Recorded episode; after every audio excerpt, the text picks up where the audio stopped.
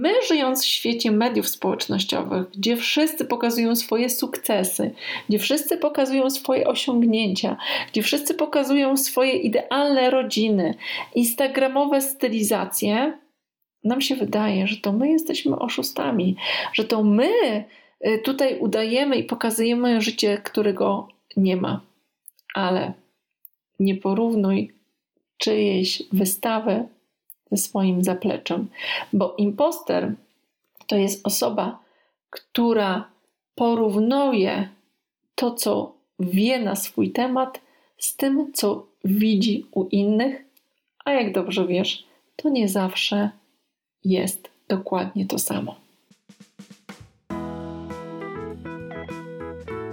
Któregoś dnia zadzwonił do mnie Maciej Wiśniewski i powiedział mi: Angelika, już wiem, dlaczego ludzie zapalają się do różnego typu działań w social media, a później nic nie robią. Pomyślałam sobie, że to jest świetne i że muszę się dowiedzieć, dlaczego e, tak się dzieje. Niestety, telefon Macieja zbiegł się z moim urlopem nie udało nam się umówić. Natomiast ta myśl, o tym, że są powody i że można odkryć powody, dla których ludzie nie robią pewnych działań, chociaż są do nich przekonani, zaczęła we mnie rezonować i pracować.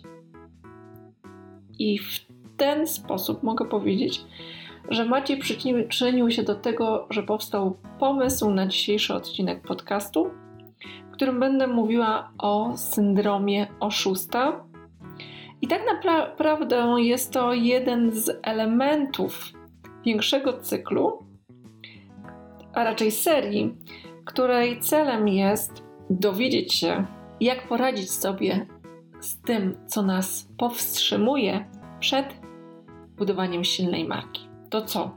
Zaczynamy. Kiedy widzisz inne osoby z mniejszymi osiągnięciami, z mniejszym doświadczeniem, z mniejszym portfolio klientów, ale bardziej odważne, wychodzące naprzód, pojawiające się publiczne, publicznie, występujące publicznie, występujące w mediach. Myślisz sobie, ja to jeszcze nie jestem gotowy, ja to muszę jeszcze zrobić ten kurs, ten certyfikat, E, powinnam, powinienem jeszcze i to sprawdzić. Nie, to nie jest dla mnie, to jest dla tych, którzy mają większy sukces. To z dużym prawdopodobieństwem może Ciebie dotyczyć coś, co się nazywa syndromem impostera. W Polsce e, tłumaczone jako syndrom oszusta. I to wcale nie chcę powiedzieć, że jesteś oszustem, ale raczej, że może dotyczyć ciebie sytuacja, w której czujesz się jak oszust, a w efekcie powstrzymujesz się przed odważnym, ofensywnym wychodzeniem w nowe przestrzenie. W efekcie masz poczucie nie do końca satysfakcji z tego, co robisz, ciągle poprawiasz.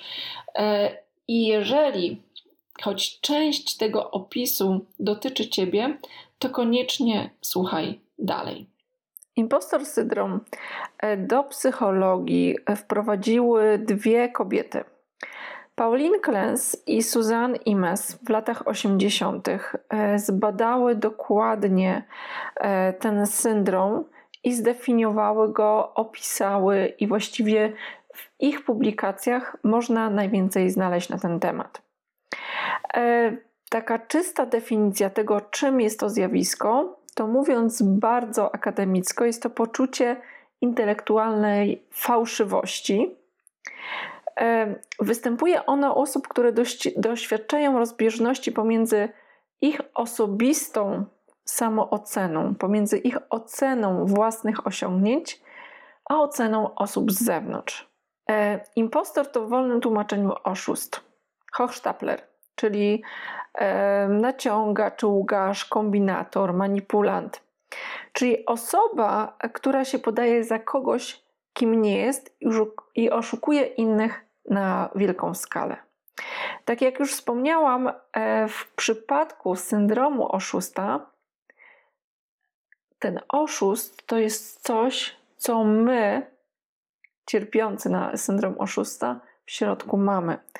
I e, absolutnie dotyczy to osób, które świadomie oszukują, e, że są kim nie są. Raczej dotyczy w większości to osób wysoko wykształconych, osób, które mają doświadczenie, osób, które mają w pełni kompetencje do tego, żeby być w miejscu, który, w którym są, które, żeby odnosić sukces, który odnoszą, ale tak naprawdę wewnętrznie mają poczucie, że nie do końca na to zasługują, że trafiło im się, że przydarzyło im się, że to był jakiś szczęśliwy zbieg okoliczności, że to, co e, zrobili, było może zbyt łatwe, zbyt szybko, i w związku z tym czują, że w jakiś sposób jest to oszustwo.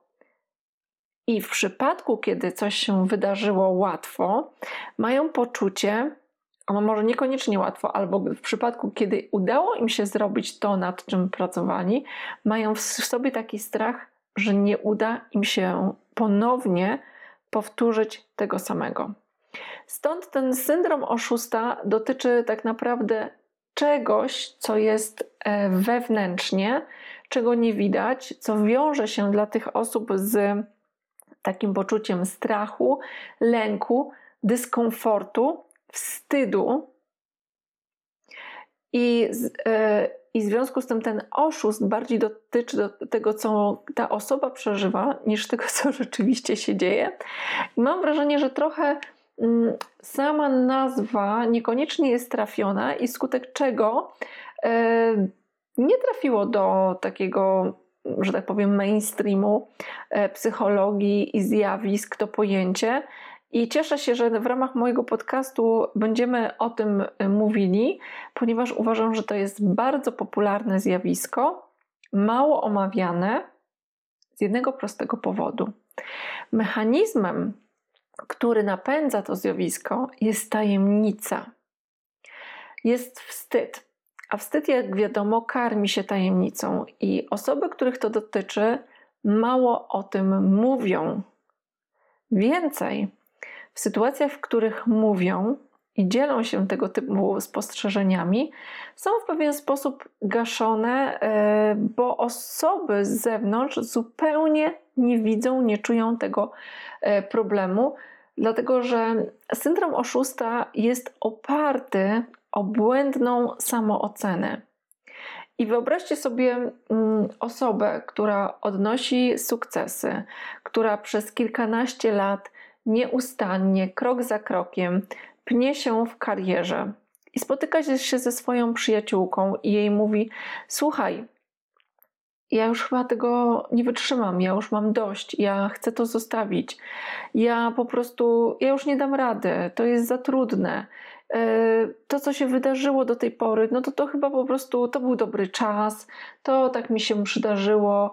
E, na pewno ten projekt, który teraz e, robię, tego klienta, z którym pracuję, to na pewno się nie uda. I osoba z zewnątrz, która widzi kompetentną osobę, wykształconą, E, mocno pracującą, intensywnie pracującą na swój sukces, myśli sobie: No co ty, co ty wymyślasz? Na pewno ci się uda, zawsze ci się udaje i to niemożliwe.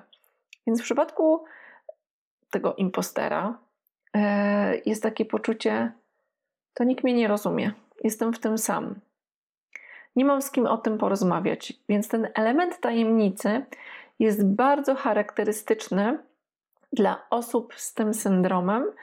E, plus nakłada się na to takie oczekiwanie, szczególnie w biznesie, wobec menadżerów, wobec e, liderów, że lider zawsze będzie sobie ze wszystkim radził, że lider to nie jest ten, który zadaje pytania, ale który zna odpowiedzi na wszystkie pytania. Że prezes, właściciel firmy, wizjoner, to on dokładnie wie, E, w którym kierunku idziemy, co będzie się działo, i on nigdy nie ma wątpliwości. Ja, zwykły pracownik, ja, szary człowiek, mogę mieć wątpliwości, ale ty, liderze, ty, menadżerze, absolutnie nie. I e, szczególnie wobec osób, które występują publicznie i stawiają się w roli ekspertów, takie sztuczne oczekiwanie właśnie wiedzenia wszystkiego, takiej pewności e, na zewnątrz i wewnątrz jest napędzane e, jest taka presja na to, żeby, żeby kimś takim być, i w związku z tym to jest świetny grunt do tego, żeby o syndromie impostera w ogóle nie mówić, żeby nie wspominać, nie dzielić się wątpliwościami, i pamiętam dwie takie sytuacje. Mm, jedna sytuacja dotyczyła e, pewnej, e, e, pewnej osoby, która na forum powiedziała o tym, że kiedyś zmagała się z brakiem umiejętności w dziedzinie, która nie była jej główną kompetencją. I to, to trochę tak, jakby, jakby ktoś mi powiedział: Wiesz, jestem menadżerem i prowadzę firmę farmaceutyczną ale do tej pory to bardzo kiepsko jeździłam samochodem. I e, no teraz już mi idzie całkiem nieźle, ale nadal jest mi trudno. I wiesz, mam wątpliwości, czy powiedzieć o tym ludziom. A ja powiedziałam, ale absolutnie.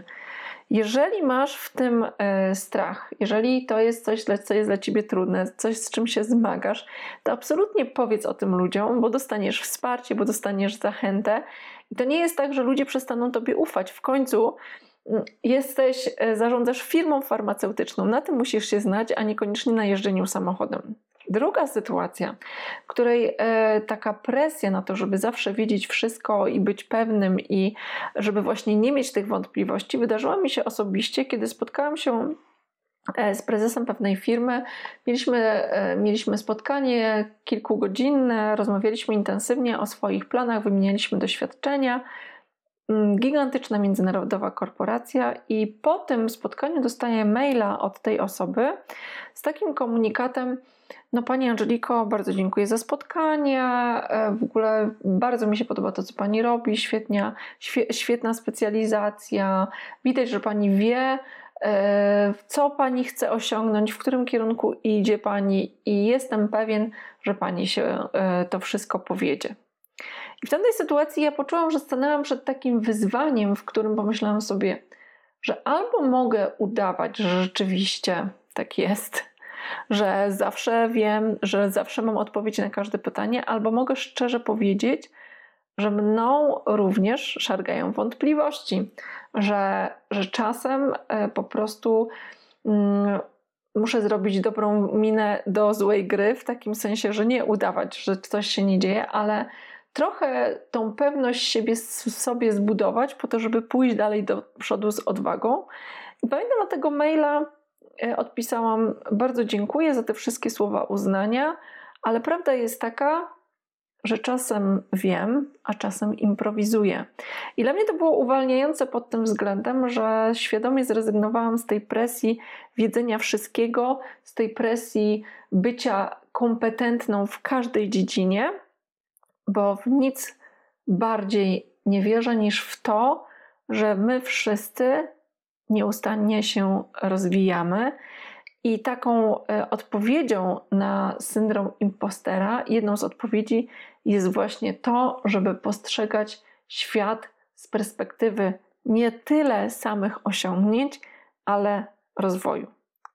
Dojdziemy jednak do e, samego tego momentu, kiedy powiem, jakie są rozwiązania na impo- syndrom impostera, ale warto też powiedzieć, e, jak ten syndrom się objawia, jakie, mm, jakie, są, e, jakie są takie na zewnątrz, e, na zewnątrz rzeczy, które powodują, że albo co czujesz wewnętrznie, co może być dla ciebie sygnałem, że możesz się z tym zmagać.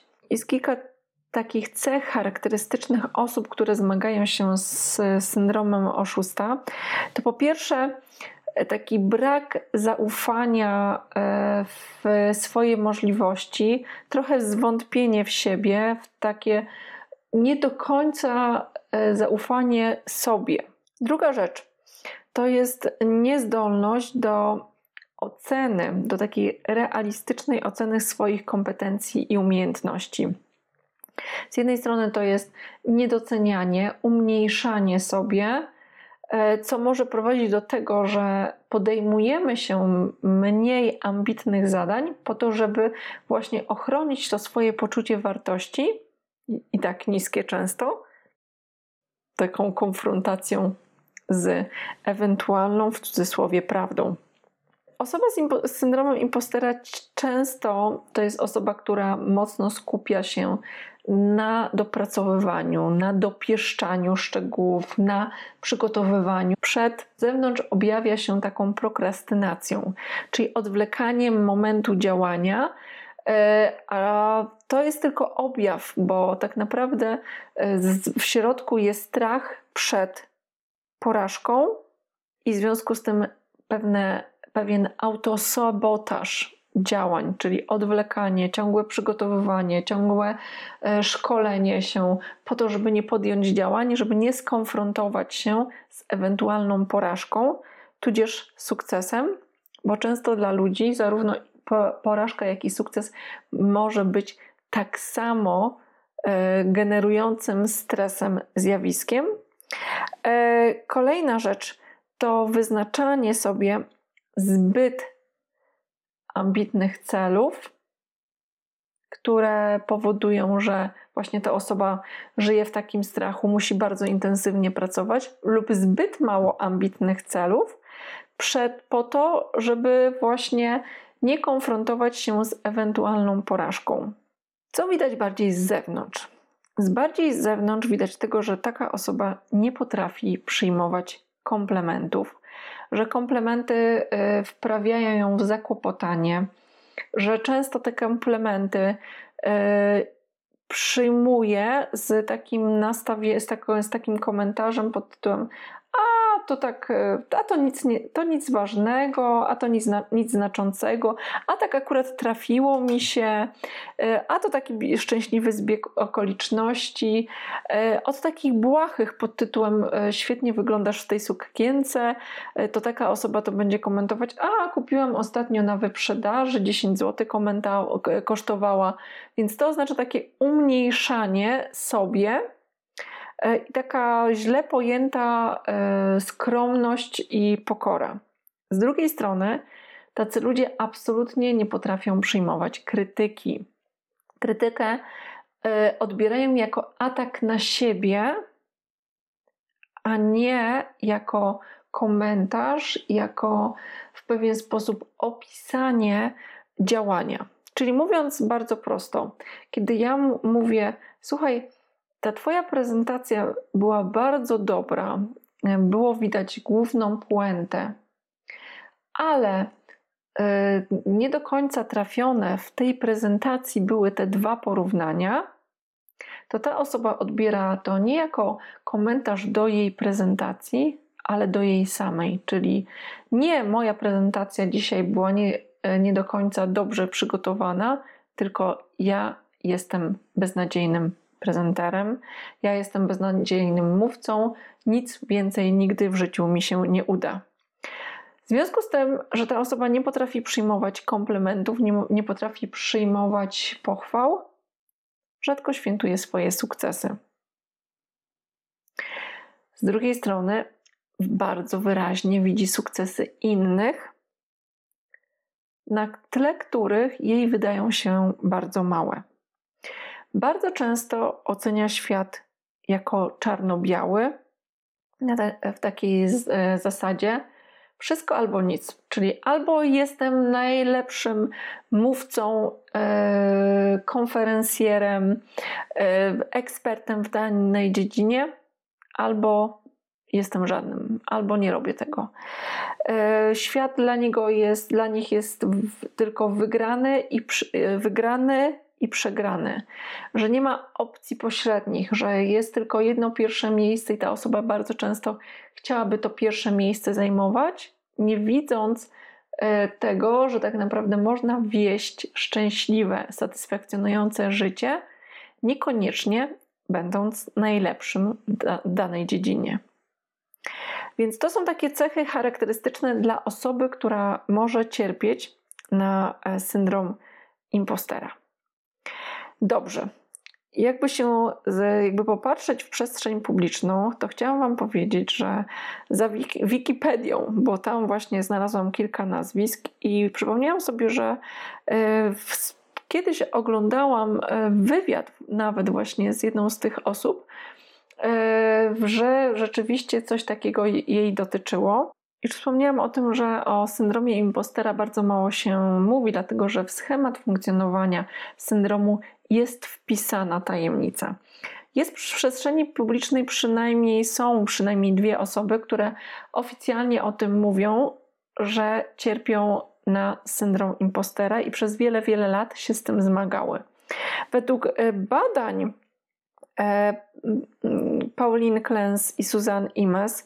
E, syndrom impostera w dużej części dotyczy właśnie ludzi, którzy są ekspertami w danej dziedzinie, E, ludzi, którzy pracują e, jako e, naukowcy w przestrzeniach eksperckich, ale też bardzo wyraźnie ludzi, którzy są z racji swojej pracy wystawieni na widok publiczny, że tak powiem, i często muszą konfrontować się z krytyką szerokiej publiki.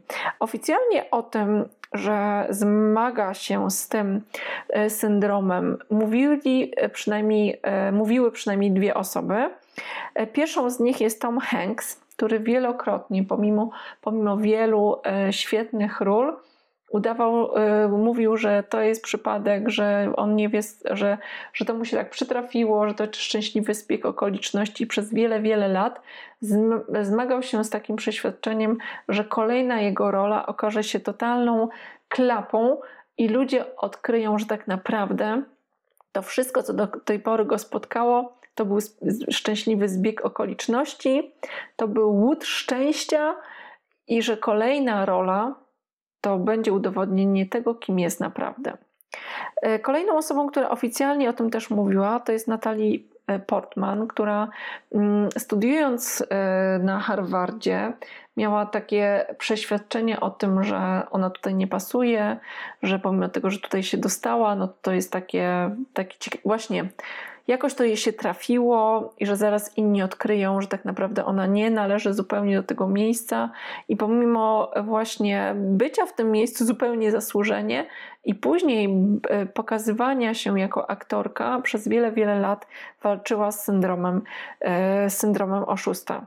E, Wikipedia podaje wiele nazwisk osób, które z tym walczyły, o tym mówiły. Pojawia się tam jeszcze Emma Watson, Sheryl Sandberg i kilka innych nazwisk. Co ważne, według badań tych dwóch psycholożek, to syndrom oszusta dotyczy w dużej części wielu z nas i na jakimś etapie życia przyjdzie nam się z nim zmierzyć. Dlaczego ja mówię o tym syndromie w kontekście e, silnej marki w praktyce?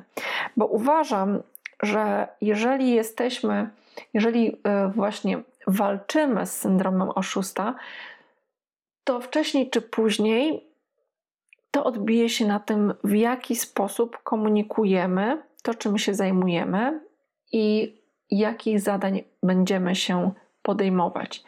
I uważam, że jeżeli nie masz odwagi i często masz taką myśl w swojej głowie pod tytułem: Hmm, ta osoba mniej wie ode mnie, ta firma robi gorsze rzeczy ode mnie, a pomimo to są bardziej znani, więcej ich widać, ludzie więcej o nich mówią, trafiają do lepszych klientów, dostają lepsze projekty, to zastanów się, czy syndrom oszusta nie jest tym czymś, co ciebie dotyczy i jednocześnie czymś, co ciebie blokuje przed podjęciem się nowych wyzwań, właśnie przed działaniem, że zatrzymujesz się w miejscu, w którym nieustannie się przygotowujesz, prokrastynujesz, e, robisz kolejne kursy, podejmujesz kolejne e, przygotowania, które tak naprawdę odwlekają, a odwlekają i oddalają cię od miejsca, w którym chcesz znaleźć się ty jako firma lub pokazać swój produkt lub swoją firmę. I syndrom impostera mm, e, w mojej ocenie i czytając coraz więcej na ten temat, analizując, znajdując połączenia, nie jest takim, nie jest czymś oderwanym od innych elementów tego, co my przeżywamy i zmagań, które mamy w życiu. Natomiast tym, co łączy syndrom impostera, jest charakterystyczne dla osób, które z tym się zmagają, to jest uzależnienie e, poczucia wartości od opinii innych i, e, i pewne negatywne przekonania na swój temat.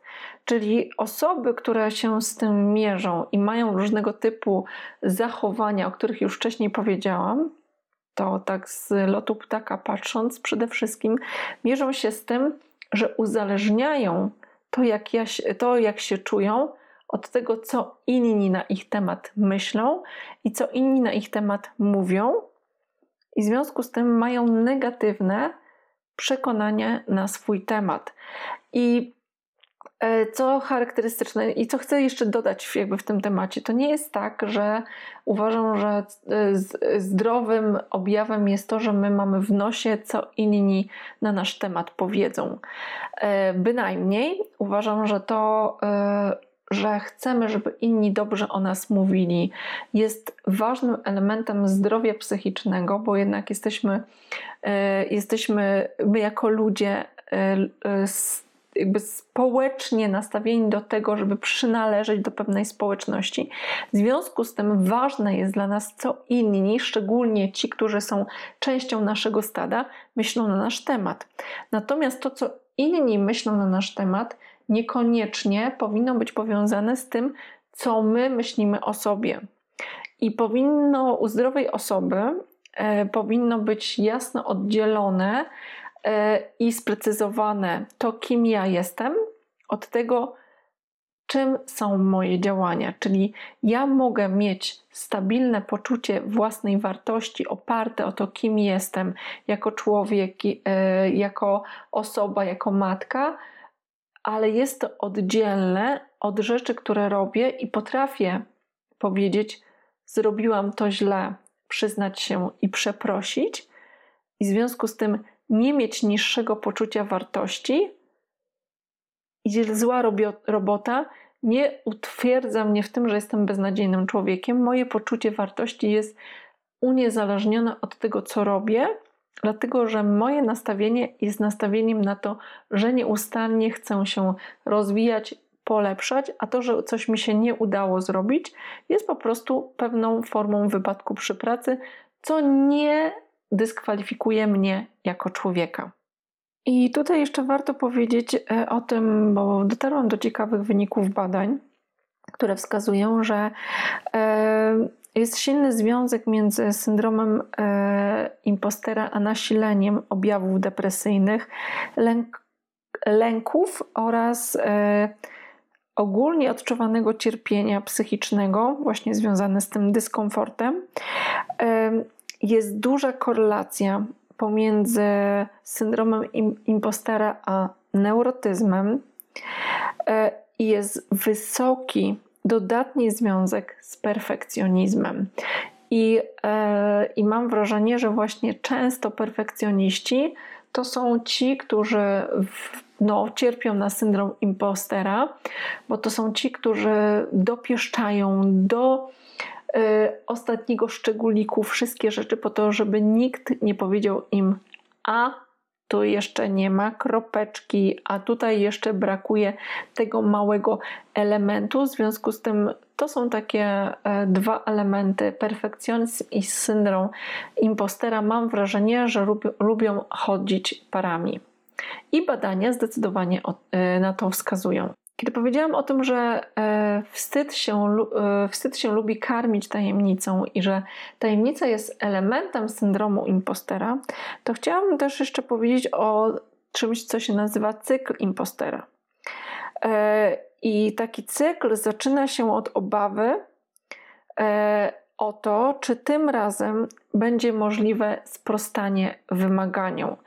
I tutaj mogą się wydarzyć dwie, dwie rzeczy można się podjąć zbyt wymagających e, projektów i w pewien sposób e, autosabotować sobie swój sukces, lub podjąć się mało wymagających e, projektów, czyli mało ambitnych, które nas nie rozwijają i które znowu w pewien sposób są autosabotujące, no bo trochę stoimy w miejscu, bo nie, nie popełniamy błędów, ale ciągle powtarzamy e, te same rezultaty, które już wcześniej wypracowaliśmy. Niemniej jednak w przypadku osób, które cierpią na syndrom impostera, e, w podjęciu tego typu działań pojawia się, pojawiają się lęk, objawy różnego typu e, psychosomatyczne, koszmary nocne. I w związku z tym następuje jedna z dwóch reakcji, sytuacji. Pierwsza to nadmierne przygotowywanie się do zadań, czyli ten taki perfekcjonizm, czyli takie odwlekanie poprzez przygotowywanie, a drugie e, zwlekanie do ostatniej chwili i ostatecznie działanie w pośpiechu i stresie, który znowu w pewien sposób, jeżeli uda się dowieść projekt, to pogłębia osobę w przeświadczeniu: O, no i znowu mi się udało. To był szczęśliwy zbieg okoliczności, udało mi się, przytrafiło mi się, e, co nie buduje e, i nie wspiera poczucia wartości tej osoby, ale znowu daje błędne przeświadczenie o tym, że następnym razem może się nie udać i inni odkryją, że nie do końca jestem taki świetnym, jak to wygląda. Co ciekawe, przez wiele, wiele lat myślano, że syndrom impostera większej mm, części dotyczy kobiet. E, kobiet e, wysoko wykształconych lub kobiet, które trafiały na stanowiska dotychczas e, zajmowane przez mężczyzn, jednak najnowsze badania dowiodły, że tak naprawdę nie ma różnicy ze względu na płeć, jeżeli chodzi o, e, o częstotliwość występowania syndromu i objawy syndromu impostera. Natomiast istnieją różnice e, w przeżywaniu konsekwencji e, syndromu impostora w przypadku kobiet i w przypadku przypadku mężczyzn, e, bo mężczyźni bardziej niż kobiety e, zabezpieczają się przed negatywnymi skutkami syndromu impostora. W jaki sposób? W taki sposób, że mają skłonność do podejmowania wyzwań oraz tak czy siak, niezależnie, mają po prostu taką tendencję i taki nawyk, styl działania, podejmowania się wyzwań, więc nie yy, utykają gdzieś tam na tych yy, niższych poziomach i z drugiej strony naturalnie budują sobie zespół wsparcia poprzez współpracowników, mentorów, innych mężczyzn, którzy po prostu wspierają ich i o tym rozmawiają, więc budują sobie taki aktywnie działający zespół, który pomaga im zmierzyć się z mm, objawami syndromu oszusta. Natomiast, co jest też ważne, no to mężczyzna, jeżeli odnosi sukcesy, to działa zgodnie z ustalonym stereotypem tego, że mężczyzna to jest ten, który walczy, walczy który jest osobą asertywną, zawsze idącą do przodu, że e, to jest osoba, która po prostu ofensywnie idzie do przodu. Natomiast kobiety, często czują konflikt i to na dwóch frontach, bo jeżeli e, działają e, zgodnie z stereotypem takim społecznym kobiety uległej, trochę nieporadnej, no to i zaczynają się, postanowiają działać ambitnie, no to w pewien sposób czują, że w ten sposób tracą swoją kobiecość, bo co? Bo stają się taką wredną, żeby nie powiedzieć pi osobą, E, no i tracą swoją kobiecość, tą taką, taką bycią, bycią miłą e, e, i przy, przymilanie się do wszystkich osób, to jest z tym związane.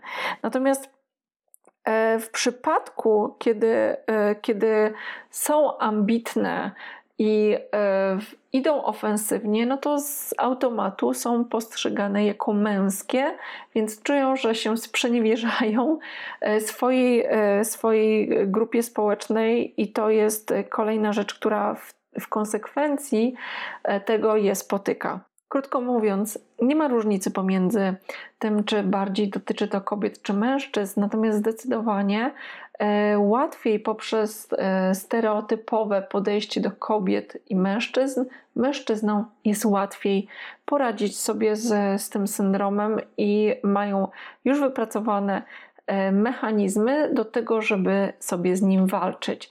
Więc mówiąc krótko, kobiety uczmy się od mężczyzn, a wszystkim nam będzie o wiele, wiele lepiej. Warto by powiedzieć, skąd się bierze syndrom impostera, bo powiedziałam o tym już, e, jakby co, jak korelacje między jakimi zjawiskami e, pojawiają się z syndromem impostera. Natomiast w psychologii odkryto, że E, syndrom impostera jest związany z pewnymi deficytami, które pojawiają się już w dzieciństwie. I e, dużą szansę na to, że możesz problem syndromu oszusta może ciebie dotyczyć, to jest e, przemoc w domu, alkoholizm, to, że jako dziecko byłeś dzieckiem DDA z syndromem bohatera, że miałeś bardzo krytycznych rodziców, którzy wysyłali e, może sprzeczne komunikaty, wskutek czego ta sama ocena jest nie do końca e, wypracowana i e, to są komunikaty pod tytułem no dobrze, ale mogłeś lepiej, no dobrze, ale dlaczego nie zrobiłeś tego i tamtego? Co oznacza, że albo ocena, która w jednej sytuacji coś jest oceniane jako dobre, a dokładnie ta sama e, rzecz w kontekście innej sytuacji jest oceniana jako zła. E, więc, e, więc to może poprowadzić do tego, że nie jesteś w stanie ocenić siebie. Takim kolejnym rzeczą, która może wpłynąć na syndrom oszusta, to jest nieoddzielenie od rodziców i to, że część dzieci może być przedłużeniem przedłużeniem aspiracji swoich rodziców i w związku z tym nie do końca czuć się w kontekście tego, co realizuje jako osoba, która rzeczywiście realizuje e, własne, e, własne życie. I to, co chciałam teraz powiedzieć, że e, w to, co ja wierzę, jakby tak e, trochę dodając do całej tej sytuacji e, w kontekście budowania silnej marki i co jest rozwiązaniem na syndrom impostera, to jest to, że oczywiście możesz pochodzić z takiego domu, mo mogły te rzeczy nas, nas spotkać, natomiast to nie jest Twoje przeznaczenie. Dostajemy różne e, karty, e, los nam rozdaje różne karty, ale to od nas należy, zależy, jak nimi zagramy i co z nimi zrobimy. I, e, i uwaga, może być pokusa w przypadku e, stania się tutaj oszustem, w takim sensie, że możesz udawać, że oto tutaj masz e, dwa króle, a tak naprawdę masz dwie dziesiątki, więc jest pokusa na oszustwo. Nie, w to nie idziemy. E, chciałam powiedzieć o czymś innym, co totalnie w mojej ocenie uwalnia od syndromu impostera, co powoduje, totalną zmianę w przypadku osób, które mm, mają tendencję e, na perfekcjonizm, to znaczy e, badania również to pokazują, że osoby, których dotyczy syndrom impostera, często mają zniekształcone postrzeganie inteligencji i sukcesu. Co, e, co to oznacza w praktyce? Że często te osoby y, myślą, że inteligencja y, i to, w jaki sposób y, myślimy, działamy, jest, jest sztywnym kryterium, to znaczy mamy określony poziom inteligencji i nie jesteśmy w stanie go zmienić.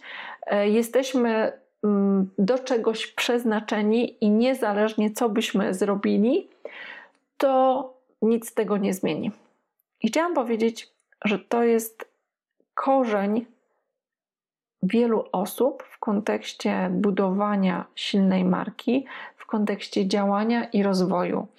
I świetnie ten problem opisuje Karol Dweck w swojej książce Nowa psychologia sukcesu. Fatalny tytuł, naprawdę y, w mojej ocenie zniechęcający do przeczytania tej książki, ale zachęcam jeżeli macie, masz chęć i przestrzeń, przeczytaj tą książkę. Jeżeli nie, to przeczytaj e, streszczenie tej książki, bo w mojej ocenie samo streszczenie plus wystąpienie Karol Dweck na TEDxie opowiadające o tej książce jest totalnie wystarczające. Krótko mówiąc, y, ludzie często mają dwa rodzaje nastawienia: nastawienie na rozwój i takie usztywnione w kontekście inteligencji. Jedni y, uważają, że albo rodzisz się inteligentny z konkretnym potencjałem i później masz bazę, na której możesz budować i możesz rozwijać. Natomiast inna grupa uważa, że liczy się to, że próbujesz, działasz i się rozwijasz, i nie jest ważne z jakiego miejsca startujesz. To znaczy, oczywiście, startując z wyższej pozycji, masz większy potencjał, ale niezależnie od tego, ciągle możesz się rozwijać, ciągle możesz ulepszać, ciągle możesz być lepszy. E, I to nastawienie właśnie na rozwój powoduje, że jedni osiągają sukcesy, a inni nie. I w tym kontekście e, syndrom impostera, w tym kontekście budowanie e, silnej marki jest kluczowe. I to przekonanie o tym, że dzisiaj jestem w tym miejscu, w którym jestem i mogę zrobić coś z zasobami, które posiadam, albo czekać na lepszy moment, albo nieustannie się doszkalać i czekać, i, i nie wiadomo właściwie na co czekać, to te osoby będą dalej tkwiły miejscu. Ja to nazywam e, w swojej książce piszę o, o tym, że często e, pracując czy z klientami, czy, e, czy sama zachęcając siebie do, do różnego typu działań, po prostu myślę sobie dobrze, Angelika, to to jest taki moment, w którym pracujemy nad iPhone'em 1. Nie wiem, czy pamiętasz, ale iPhone 1 to był telefon, który absolutnie nie był idealny. To nie był iPhone 11. To był telefon, którym nie dało się generalnie e, często dzwonić, bo tracił, tracił zasięg. To był telefon, którym często nie dało się dzwonić, bo tracił zasięg. To był telefon, który działał jak mikrofalówka, nagrzewał się. I pomimo tego, ten iPhone 1, który tak naprawdę był iPhone'em 4, e, był bazą do tego, żeby powstał iPhone 11 i żebyśmy teraz korzystali z urządzeń, jakie teraz są. I w kontekście Twojej marki zachęcam Cię do tego, żebyś myślał o swoich niedoskonałościach, o swoich etapach, e, jako o pewnej drodze, o tym, że trzeba je podjąć, te działania, żeby w ogóle dojść do miejsca, w którym prawdopodobnie żyjąc w syndromie impostora, uważasz, że powinieneś już być i że uważasz, że inni tam już są? Bo co jest ważne dla osób, które żyją z syndromem impostora? To są często ludzie, którzy porównują swoje zaplecze z czyjąś wystawą i my, żyjąc w świecie mediów społecznościowych, gdzie wszyscy pokazują swoje sukcesy, gdzie wszyscy pokazują swoje osiągnięcia, gdzie wszyscy pokazują swoje idealne rodziny, instagramowe stylizacje, nam się wydaje, że to my jesteśmy oszustami, że to my y, tutaj udajemy i pokazujemy życie, którego nie ma. Ale nie porównuj czyjejś wystawy swoim zapleczem, bo imposter to jest osoba, która porównuje to, co wie na swój temat, z tym, co widzi u innych, a jak dobrze wiesz, to nie zawsze jest dokładnie to samo. No dobrze, to na koniec już e, to, co pewnie na co wszyscy czekają, e, mianowicie jak sobie radzić z syndromem impostora. Jak sobie radzić z syndromem oszusta? Już wiesz, że w dużej części osób to dotyczy, że to jest normalne, że media społecznościowe pogłębiają e, ten syndrom i takie nasze poczucie o tym, że to my, e, że to my nie jesteśmy wystarczająco dobrzy, że to pewnie ktoś odkryje, że nie jesteśmy tacy idealni, jak to może się wydawać, że może ktoś nam zadać pytanie, na które nie znamy odpowiedzi, a przecież prawdziwy menadżer i ekspert powinien znać odpowiedzi na każde pytanie. I e, chcę powiedzieć, że jest kilka e, sposobów na to, żeby sobie z tym radzić. Po pierwsze, postaw jasne granice. Dla kogo jesteś, kto jest dla ciebie ważny i kogo chcesz zadowolić. Bo syndrom, syndrom oszusta często wiąże się z tym, że ludzie chcą zadowalać wszystkich. Granice to jest coś, co powinno chronić ciebie. Po drugie, określ pod, podchodząc do pewnych działań, co jest good enough, czyli takie wystarczająco dobre, takie, które powoduje, że pomyślisz sobie, ok, na ten moment to jest wystarczająco, nie ma się czego wstydzić, zaczynamy od tego, będziemy to dopieszczać, a nie czekaj, aż zrobisz coś idealnego. Określaj swój priorytet. Doceniaj siebie. Wdzięczność za to, co zrobiłeś, a nie co jeszcze jest do zrobienia i co jest jeszcze niezrobione i co jest niedoskonałe, to jest doskonała baza do tego, żeby walczyć z syndromem oszusta. Nie porównuj się z innymi. Pamiętaj, nie porównuj swojego zaplecza z czyjąś wystawą. Nie porównuj swojego życia, swojej codzienności z czyimś kontem na Instagramie. Wyzwól się i wyzwalaj innych. To znaczy, mów otwarcie o tym, że masz takie myśli, rozmawiaj ze swoimi przyjaciółmi, dziel się swoimi wątpliwościami Pytaj innych, wspieraj innych, otwieraj innych na to, żeby ten temat był coraz bardziej znany i żebyśmy przestali się wstydzić, że mamy wątpliwości, przestali się obawiać tego, że zostaniemy odkryci, a raczej dzielili się tym, że wszyscy się rozwijamy i marka, firma, specjalizacja, w której jesteś, to jest proces, w którym jesteś, a nie już efekt finalny. No i trzy rzeczy, które chciałabym, żebyś zapamiętał.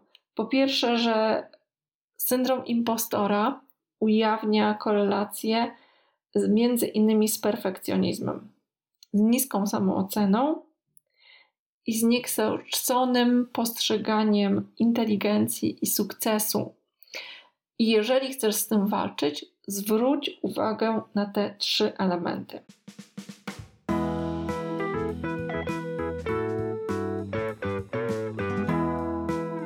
To wszystko już dzisiaj.